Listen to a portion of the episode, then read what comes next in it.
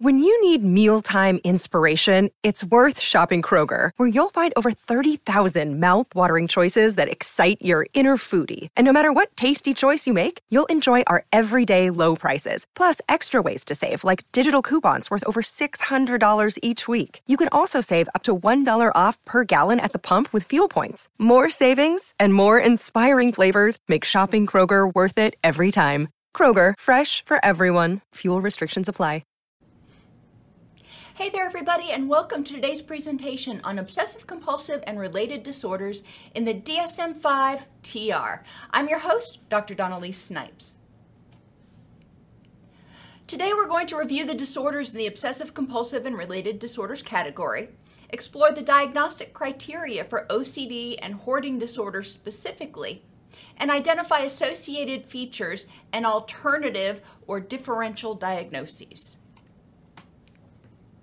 The disorders in this category include, of course, obsessive compulsive disorder. It also includes body dysmorphic disorder. I've done other videos on body dysmorphic disorder, and there is so much there that we're not going to talk about that one today. I'm actually going to cover it when I do eating disorders uh, in the upcoming video. Hoarding disorder, we're going to talk about today. Trichotillomania and excoriation disorders are also in here. So that is hair pulling or skin picking. Substance induced obsessive compulsive disorder or other specified obsessive compulsive and related disorder. And the DSM 5 TR includes with this nail biting, lip biting, cheek chewing, obsessional jealousy, and olfactory reference disorder. Olfactory reference disorder is when you believe that you are emitting an odor that everybody else can smell. Even though they can't really smell it, you believe you are admitting it, em- emitting it. And the person who has olfactory reference disorder may go to great lengths to try to mask that smell that they believe that they're emitting. So let's talk about some prevalence here. The prevalence of obsessive compulsive disorder in the DSM 5 TR is identified at 1.2%. And when you look at the research up until uh, 2019 2020, that was pretty stable. And it seems to be pretty stable across cultures. However, when the pandemic hit, post pandemic, we have seen an increase in obsessive compulsive disorder symptoms in the general population ranging between 60.3 and 62.4% of people.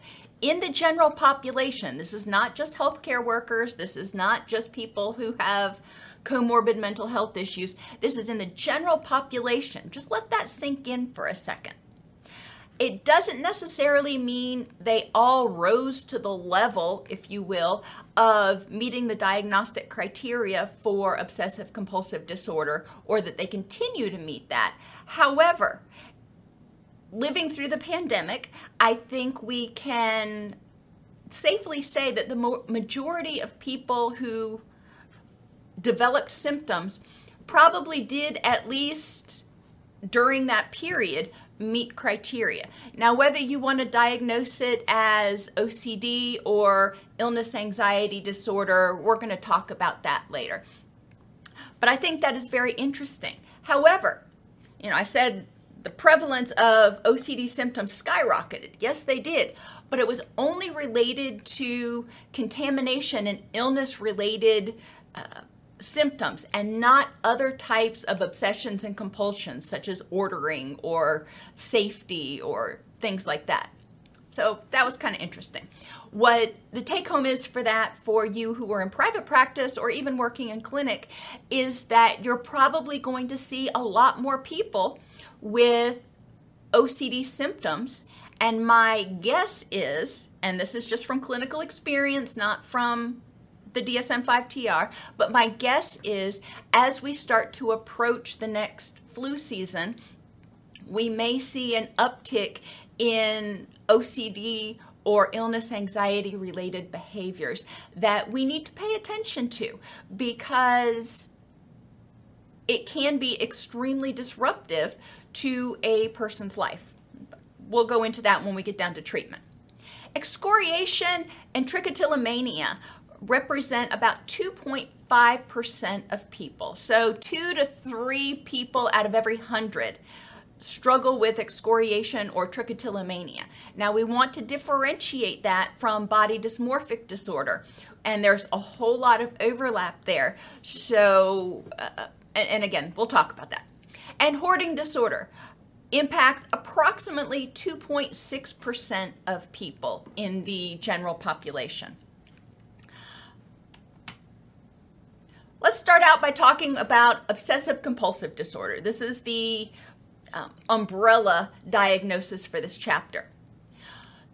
The person has to have the presence of obsessions, compulsions, or both. So, to be diagnosed with obsessive compulsive disorder, they don't have to have both. They can have obsessions, compulsions, or both. That is a common misdiagnosis or misconception that people have when they're making uh, diagnoses. Obsessions are defined as recurrent and persistent thoughts, urges, or images that are intrusive and cause marked anxiety or distress. That's pretty self explanatory. The person tries to ignore, suppress, or neutralize the thoughts, urges, or images in through behaviors or activities or other thoughts that they engage in. And those are the compulsions. Compulsions are repetitive behaviors or mental acts people do in response to an obsession or according to rigid rules. Okay, so there's another little or there, not an and, but or. They may do it in response to an obsession. So they have this intrusive thought or an intrusive image, and they start engaging in this compulsive behavior or mental act in order to get that out of their head. However, some people with obsessive compulsive disorder may uh, adopt rigid rules for things that they have to do in order to prevent the onset of obsessions, in order to prevent bad things from happening.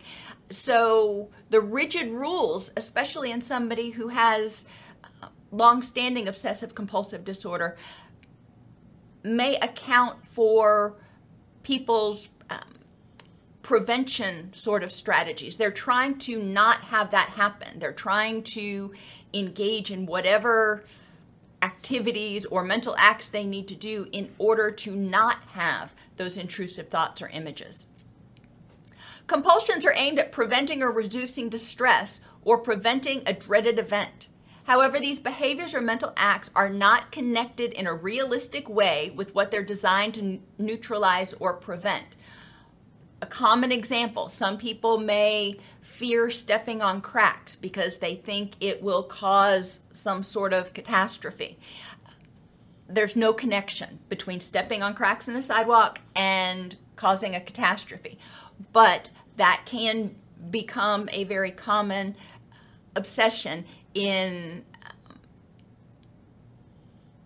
obsessive compulsive disorder. Therefore, the behavior of avoiding stepping on cracks may become very prominent. Or the behaviors may be connected but clearly excessive. So instead of washing your hands once for 20 seconds or a minute with um, warm water and soap, the person may wash their hands 20 times and then still not be certain that they've accomplished the task. It's important to note if you're trying to diagnose OCD in young children, they may not be able to explain the purpose of these behaviors or mental acts, but they need to do them. And that makes it a little bit more difficult to differentiate from autism spectrum disorders where there are repetitive behaviors and difficulty with uh, changes in routine. But it becomes apparent when you're taking a, a much greater longitudinal assessment of what's going on whether it's obsessive compulsive disorder or autism spectrum disorders. Obviously, in OCD, a lot of the symptoms of autism spectrum disorder are not going to be there. Obsessions or compulsions take more than one hour per day or cause clinically significant distress or impairment in one or more areas of functioning. It is important to recognize that this is another one of those or clauses. It can take one or more hour per day, which is deemed excessive for whatever it is, or it causes clinically significant impairment, or both. But you don't have to have both. The person's behaviors can be very egocentric and it may not cause them clinically significant distress. It may cause them clinically significant impairment by, an other, by another person's assessment. Uh, so we do want to recognize that. And symptoms are not attributable to the physiological effects of a substance, a medical condition, or another mental disorder. Content of obsessions and compulsions can be just about anything. However, some common themes contamination from bodily fluids, from germs, from toxins in the environment. And the person may engage in behaviors like cleaning or changing what they do, like washing their clothes in order to get uh, particular chemicals out of them. And reassurance seeking from doctors, from other people. Is it clean? Am I clean? Did I do it well enough? Symmetry, straightness, ordering, and counting compulsions are also common. Symmetry, where if you're looking at, for example, the fireplace, there has to be symmetry on either side of the mantel or at the dinner table or wherever the person is, there must be symmetry. And if it's asymmetric, if there's imbalance, maybe there's a big thing on one side of the mantel and nothing on the other side, it may cause them distress. Now, where that distress emanates from, we need to explore. What's going to happen if there's no symmetry? Same thing with straightness. And I know there's a lot of people who are particular about pictures, making sure that they're hung level. And if they're not level, it bugs them. But does it rise to the level of causing clinically significant impairment? And does straightening things or leveling things take more than an hour a day? For most people, the answer is no. But it may be something that is frustrating to the individual because the unstraightness or the unlevelness of something just that bugs them and they can't seem to let it go. Taboo thoughts, and this can be religious thoughts, aggression thoughts, sex thoughts, whatever the thoughts are that the person perceives as bad or taboo. And they may engage in related compulsions to either atone for those thoughts or to make those thoughts stop. Harm people may have obsessions about harm, about a fire happening, about somebody breaking in, about getting in a car accident, anything that could cause harm to themselves or somebody else, which may result in checking, making sure they turned off the iron or the stove or locked the doors, and reassurance seeking. Discarding objects for fear of harming others is another common content of obsessions and compulsions. Some people would believe that if they discard some object, that it is somehow materially connected to another person. So if they discard that, it actually physically injures the other person. We're not talking about if I throw away the vase that somebody gave me, it's going to hurt their feelings. We're talking about if I get rid of this, it's actually going to cause physical harm to this person. Losing control and acting on impulses is another fear, whether they fear they're going to act on aggressive or sexual impulses or just lose control in the middle of somewhere. And losing control is a common concern in people with agoraphobia too. So you want to make sure that you differentially diagnose what's going on there. Losing or forgetting something important is another obsession that some people can have. We want to differentiate this from other diagnoses like ADHD, in which losing or forgetting something important is very common, and they may not have compensatory strategies to help them avoid doing that, and they may uh, that may cause them a fair amount of anxiety. And incompleteness, not feeling uh, feeling like if they get rid of something that they're losing themselves. And this is obviously more prominent in hoarding disorder. But if they get rid of a photo album, or if they get rid of their high school textbooks, or if they get rid of something else, they may fear that it actually takes a part of them with it. Hoarding disorder.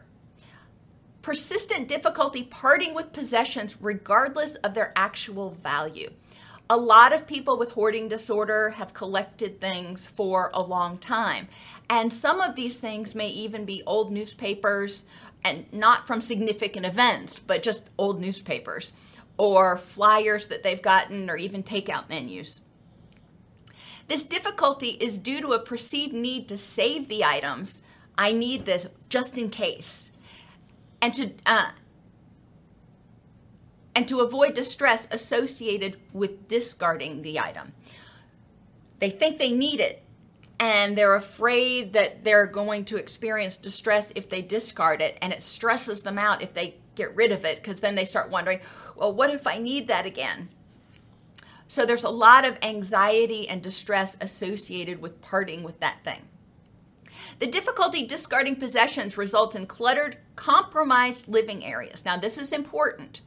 There can be a little bit of clutter, and there can be a lot of clutter and compromised in attics, in basements, in garages, in closets. That's not what we're talking about. When we, when we start talking about hoarding disorder, it must the degree of the clutter and compromise must spill out into living areas. So maybe completely covering the dining room table. So you've got to move stuff out of the way in order to even sit at the dining room table.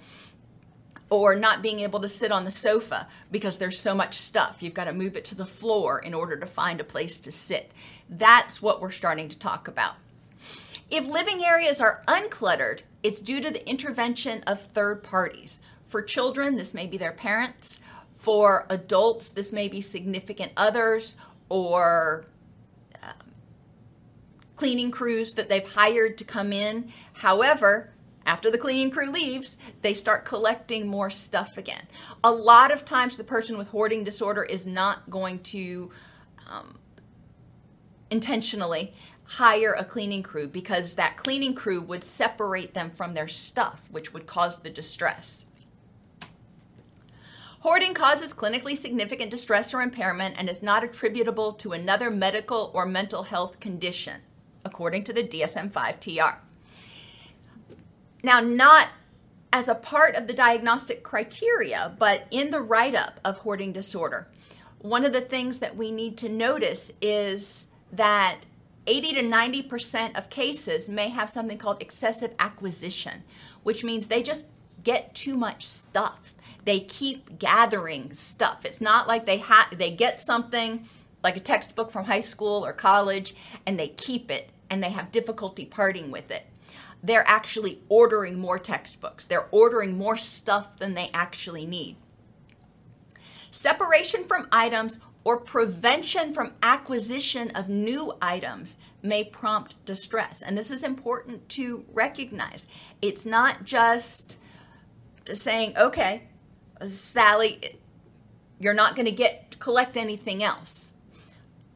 You're going, and then you're going to start separating from things. Both of those things are going to cause Sally distress. So we need to explore what is the meaning of this behavior? What function does this behavior serve? And it's important to recognize that most obsessive compulsive and related disorders are triggered by or contributed to by experiences of trauma. Therefore, we want to ask ourselves remember, trauma strips people's sense of safety and empowerment. In what way do the the compulsions, in what way does the hoarding, in what way does the skin picking or hair pulling contribute to that person's sense of control and safety in their environment?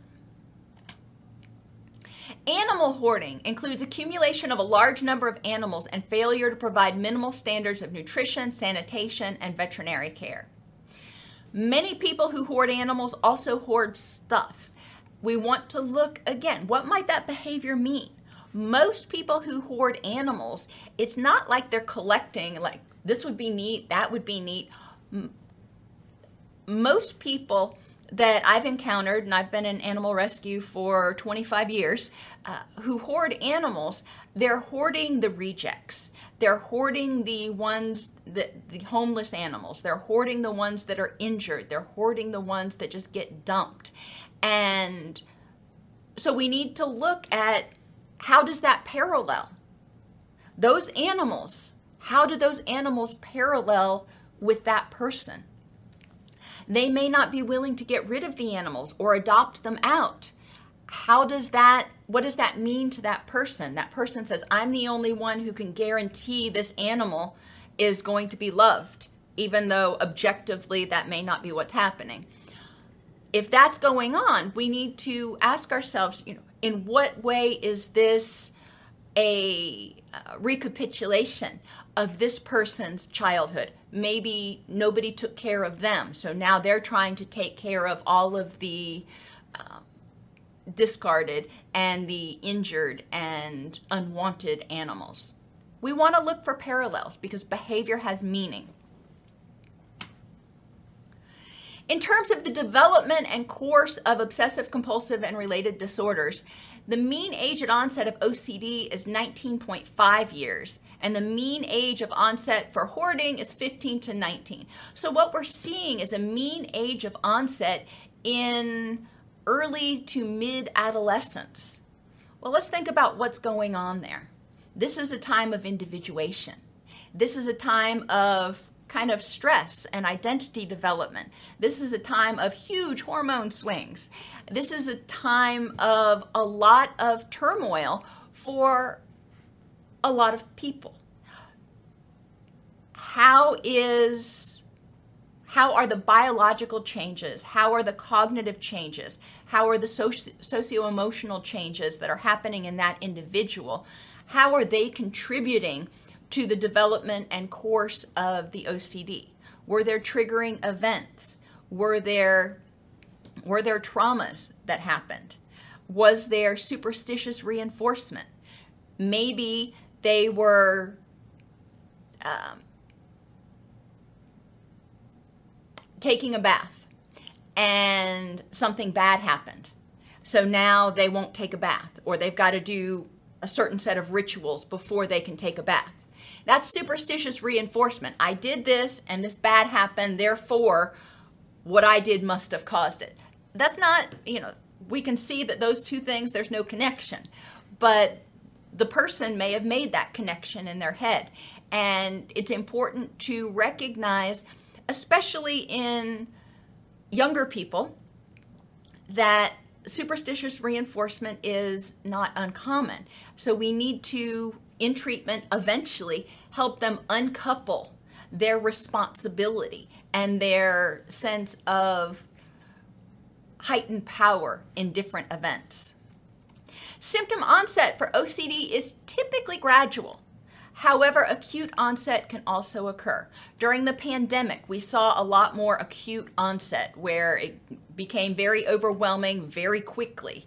And people started worrying about everything. Um, however, onset may be very gradual, where they start worrying about uh, germs and washing their hands, and then you know maybe they maybe they washed their hands, but they got sick anyway. So now they worry about germs, and washing their hands once isn't enough. They need to wash them twice or three times.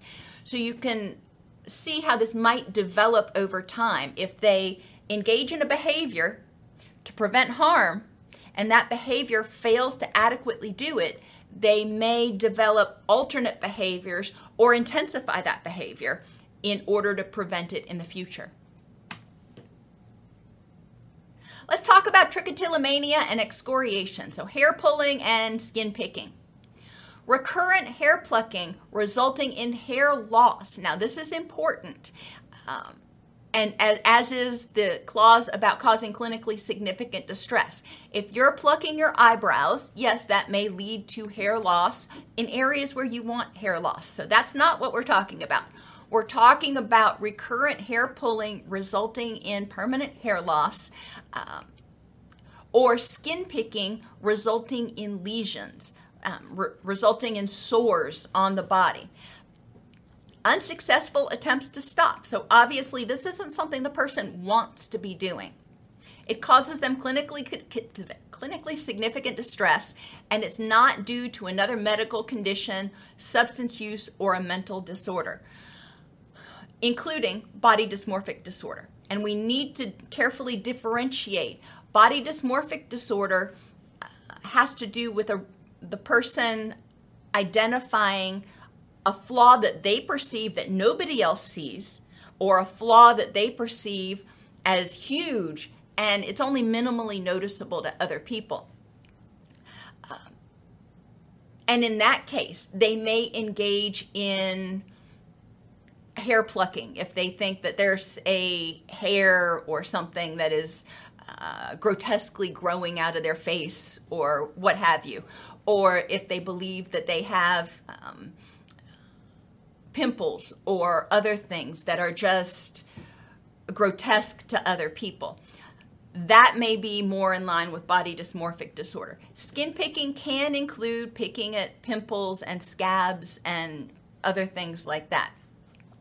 Like I said, we're not going to go deep into trichotillomania and excoriation, but it is important to note when I was working in, in Florida, for example, when it would come time for the annual um, achievement testing, the, the annual state testing, the teachers would get stressed out, the kids would get stressed out, and we would inevitably, I can't think of a year that it didn't happen, we would inevitably see a few students engage in either excoriation or trichotillomania.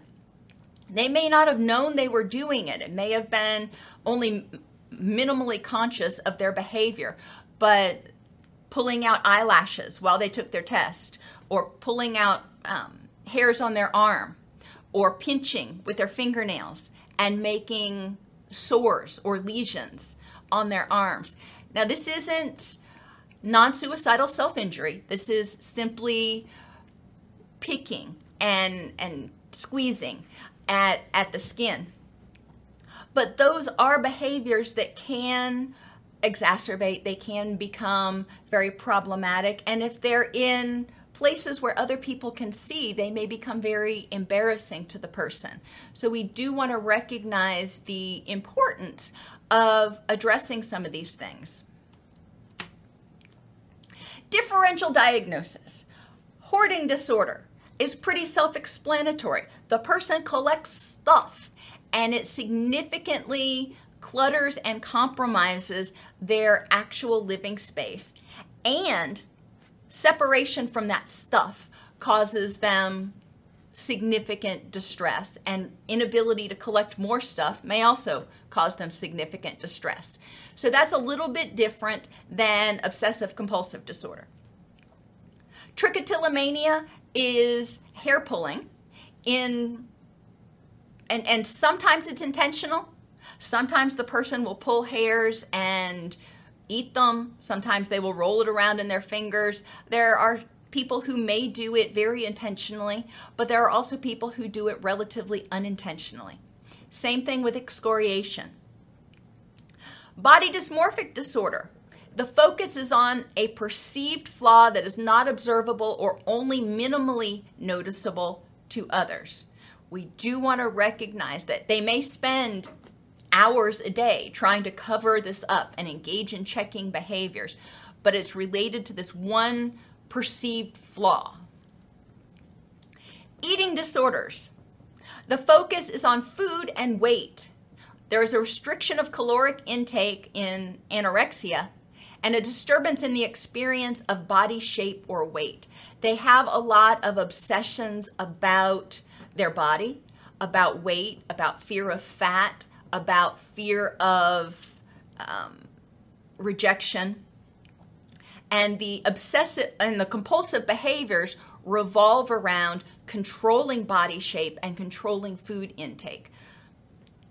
Illness anxiety disorder is diagnosed when somebody has a preoccupation with having having or developing an illness and engage in excessive health related behaviors like going to the doctor multiple times, seeing multiple physicians.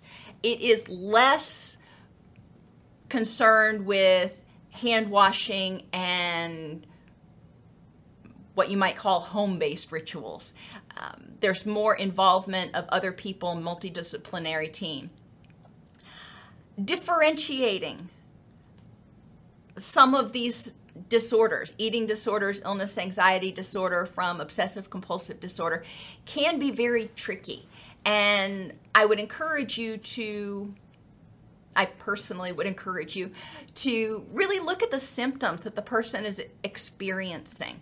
The diagnosis is there in order to potentially help guide treatment and so you can re- get reimbursement from the insurance company.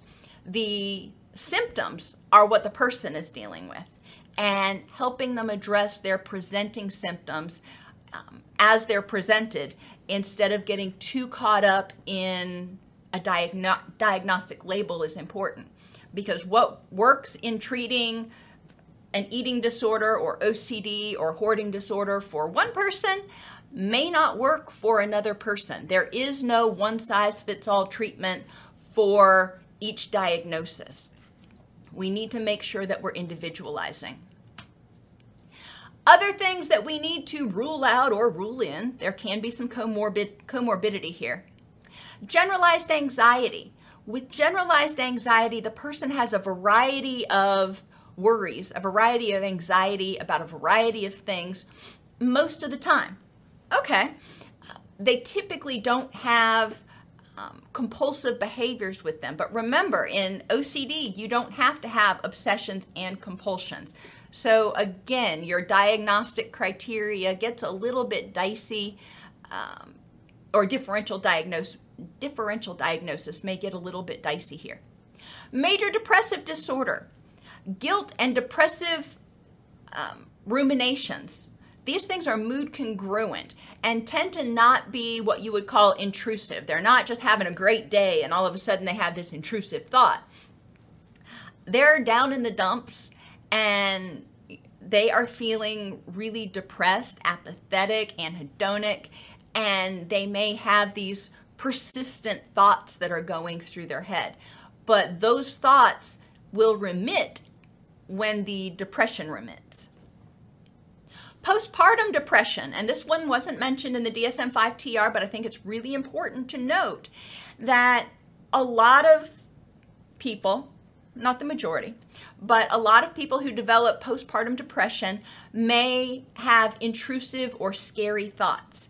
And as a result of those thoughts, they may engage in some compulsive compensatory behaviors in order to try to keep themselves and their infant safe. Treatment is definitely important when the behaviors are egosyntonic that that is that these images they're having they believe are true and real that is an indication of postpartum psychosis needs immediate medical intervention if they're intrusive thoughts they're scary thoughts are ego dystonic, they're having these thoughts and they're like, ah, no way I would ever do that, or that makes no sense. That's an indication of postpartum depression. However, it is something that needs to be addressed so the person doesn't start a cascade of developing compensatory behaviors.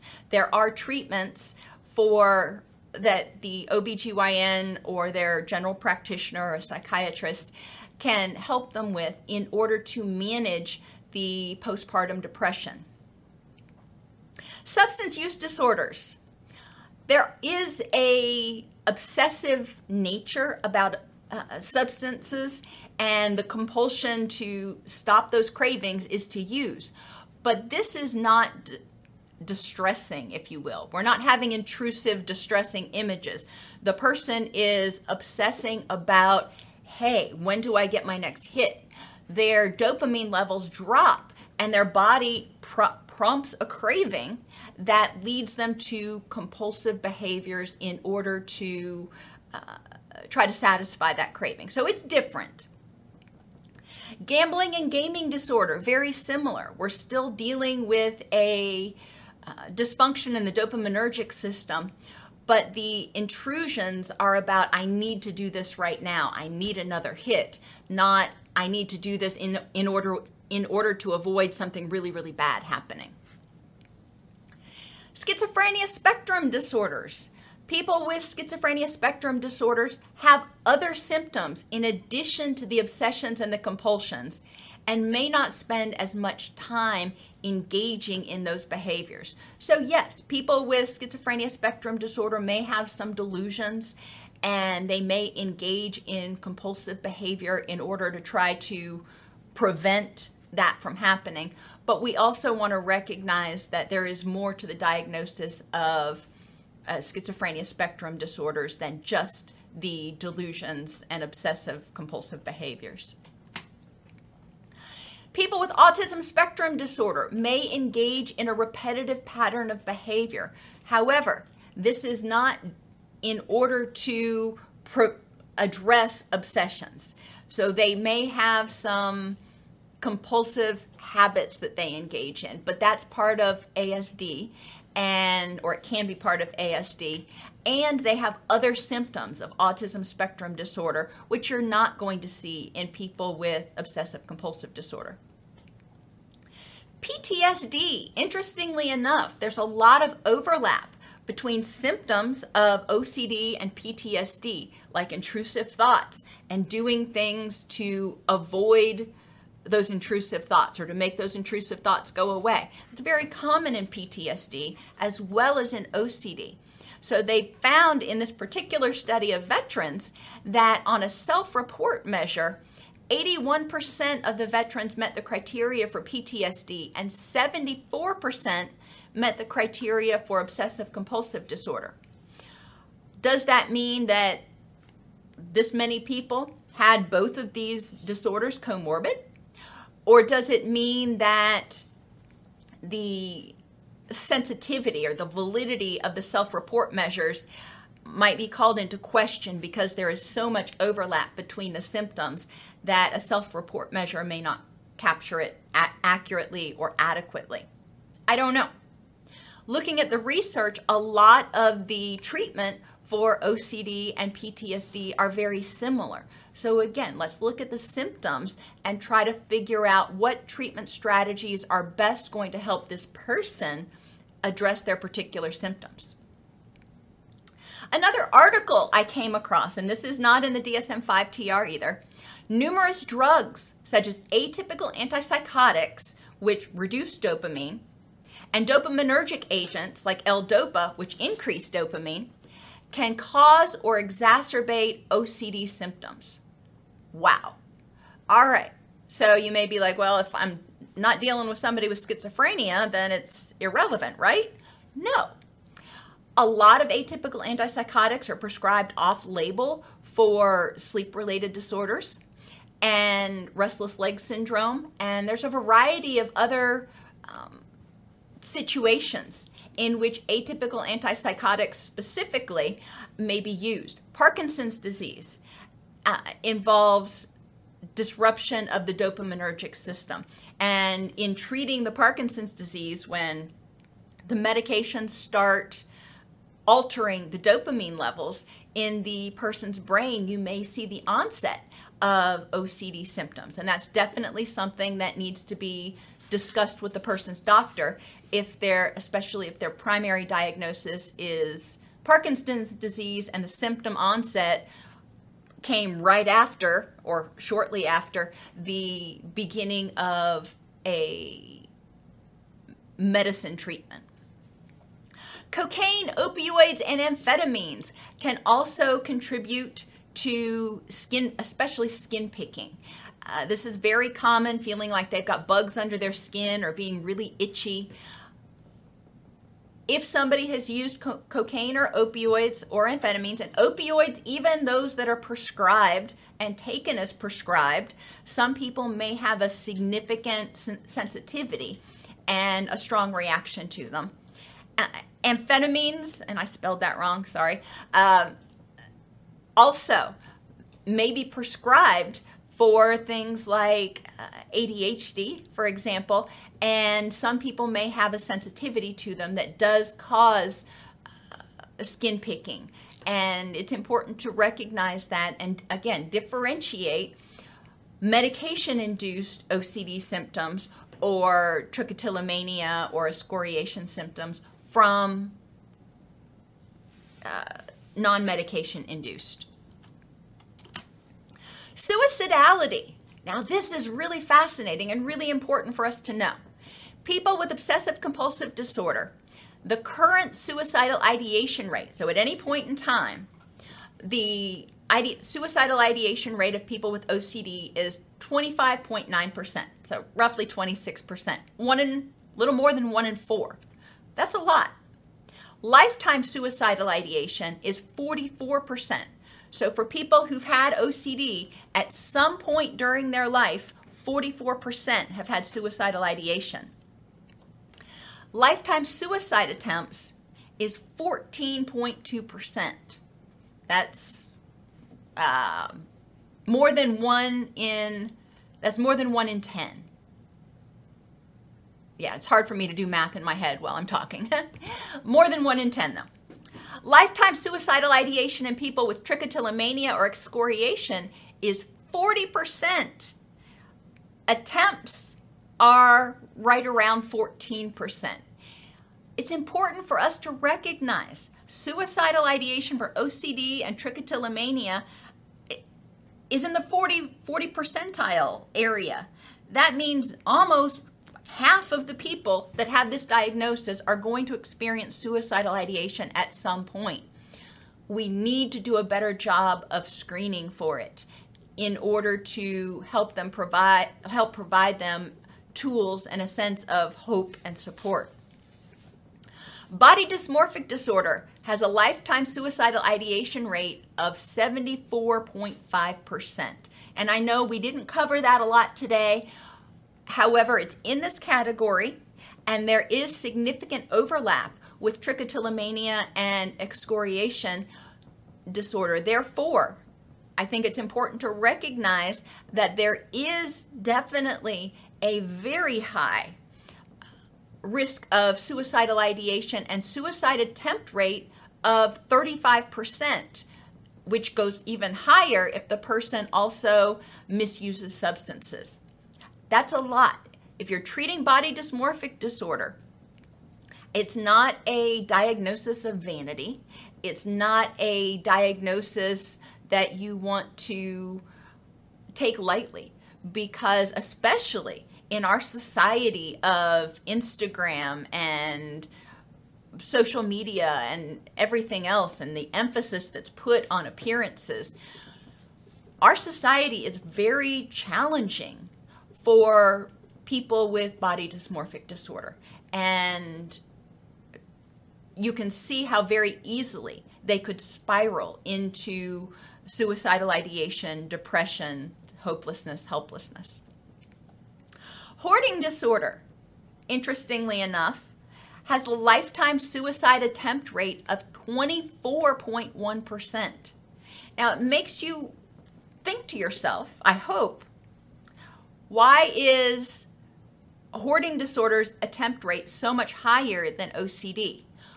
What may have happened that predispose the person to hoarding disorder or what may be going on in hoarding disorder that increases their suicidal ideation and suicide attempt rate so much. Comorbidities. Now, these are things that co occur with obsessive compulsive and related disorders. 76% of people who have one of these disorders also have anxiety. 63% have depressive or bipolar disorder. 56% have an impulse control disorder. 39% have substance use. And interestingly, 30% have tic disorder. We want to assess for uh, tics when we are doing our when, when, when we're doing our intake, but it is important if we have somebody presenting presenting with tic disorder that we also assess for obsessive compulsive and related disorders because they do go together 30% of the time. Treatment. Treatment for obsessive compulsive and related disorders is pretty straightforward, I guess. SSRIs and SNRIs, as far as pharmacological interventions, still seem to be the frontline treatment for, or first line treatment for OCRDs. Um, the dosage tends to be much higher for OCD than for other disorders. Cognitive behavioral therapy, in terms of addressing the non neurochemical, if you will, um, uh, symptoms that the person's experiencing. Backward chaining can be very helpful to encourage the person to identify vulnerabilities. What things happened that made you more prone to have these obsessions today? What things happened that led up to this particular belief? Exposure and response prevention or systematic desensitization can also be very, very helpful. If they have a compulsion to do something and they're prevented from doing it, it can, uh, with appropriate tools, of course, um, that is a one of the most effective treatments. In order to help them through this process, though, in order to help them tolerate the obsessions, in order to, help them not engage in the compulsive behaviors, they uh, breathing is very important. Respiratory um, vagal nerve stimulation is what they call it, if you will, deep breathing. And deep breathing actually triggers the vagus nerve and the rest and digest, which can help people tolerate the stress response when they have an obsessive thought or and or are prevented from engaging in compulsive behaviors. Distress tolerance skills, such as distress tolerant thoughts, um, activities that can help the person distract themselves, guided imagery to help them envision getting through a particular situation or envision a safe place and sensations like splashing cold water on their face can be helpful during this response prevention period. Unhooking is another thing that's helpful for both obsessions and compul- compulsive behaviors. Unhooking means believing that this thought is not part of me. I'm having a thought. What am I going to do with that thought? This compulsion is not part of me. I don't have to act on it. I'm having the desire to engage in this behavior. I don't have to do it. What am I going to do with it? I have choice. Cognitive processing. Going back to REBT, we can look at the ABCs the activating event, your beliefs about the event, and the consequences. Or you can go more towards the FCP area, encouraging the person to look at the facts for and against their belief, identify what they do and do not actually have control over, and explore the actual fact based probability that their worst fear is going to come true. Cognitive restructuring can also be helpful with people, for example, who believe that um, if they don't wash their hands a certain number of times, they're going to get sick. They're probably going to get sick at some point. So, cognitive restructuring can help them reframe that with I took precautions, so I didn't get as sick as I could have. I kept myself as healthy as possible, and it's highly improbable to go your entire life without getting sick. Journaling can also be helpful, especially when you're going through that response prevention. Have them, after the response prevention is over, have them journal what it felt like to have the thought, to not be able to engage in the compulsive behavior, and then how do they feel now? even though they haven't done that done that ritual or engaged in that behavior. Other treatment targets. Common cognitive distortions and obsessive compulsive and related disorders include overestimation of threat. This is where fact really comes in.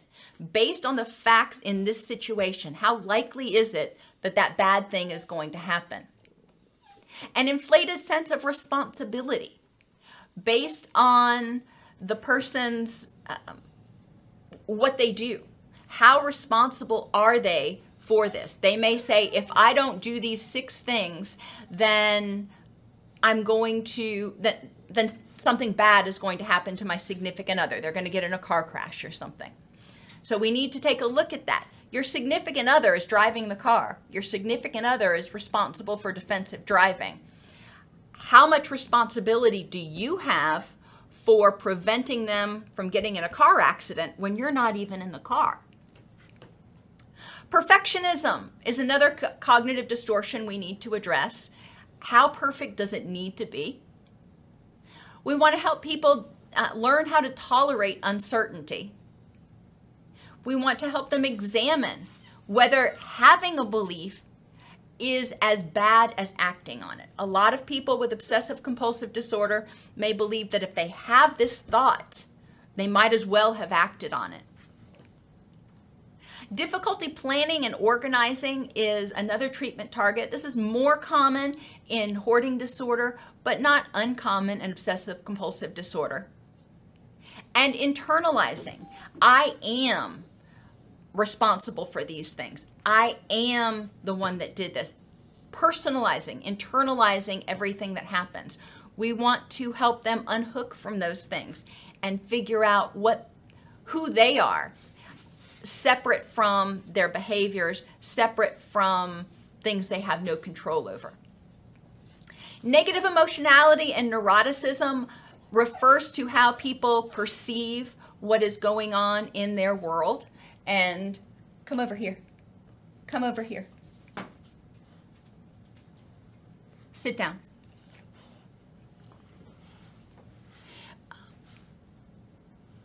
I'm sorry. Negative emotionality and neuroticism is another target because people who are uh, engaged in this type of behavior uh, tend to view things through a catastrophic lens. Instead of seeing things through rose colored glasses, they're seeing things through mud colored glasses. We need to help them reframe and embrace concepts like radical acceptance and also be able to view the entire picture, get the entire picture, not just a certain set of data. And behavioral inhibition. A lot of people with obsessive compulsive disorder have a history of intolerance of uncertainty. And it's important to help people develop the skills and tools they need to be able to tolerate life on life's terms because there is a lot of uncertainty. And many times the compulsions are designed to help the person have feel like they have a sense of control. Therefore, we need to help them figure out how can what can you do in life in order to cope with unexpected events, in order to cope with uncertainty.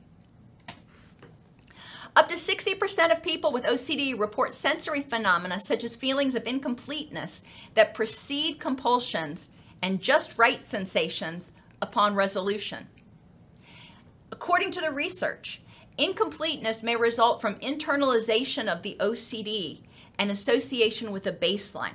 This is what I do. This is what I've always done. If I don't do it, I don't know what else to do. Or they may have a lack of what one researcher called a stop signal.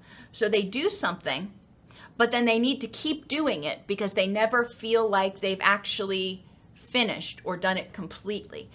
Um, the people with a lack of a stop signal tend to experience incompleteness for certain. They often don't experience the just right sensation. They never feel just right, which is why they keep perseverating in the behaviors. Obsessive compulsive and related disorders are extremely disruptive to the individual's life.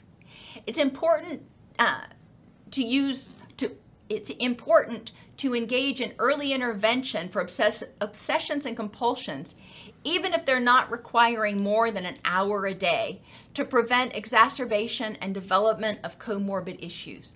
By the time somebody's engaging in compulsive behaviors more than an hour a day, it's already likely negatively impacting their life. They're getting less sleep. They're not um, engaging in health behaviors the way they should. They are not doing things at work the way they're supposed to, or they're late for work. It's negatively impacting their relationships because they're foregoing those things in order to engage in those compulsive behaviors or avoid things that might trigger the obsessions.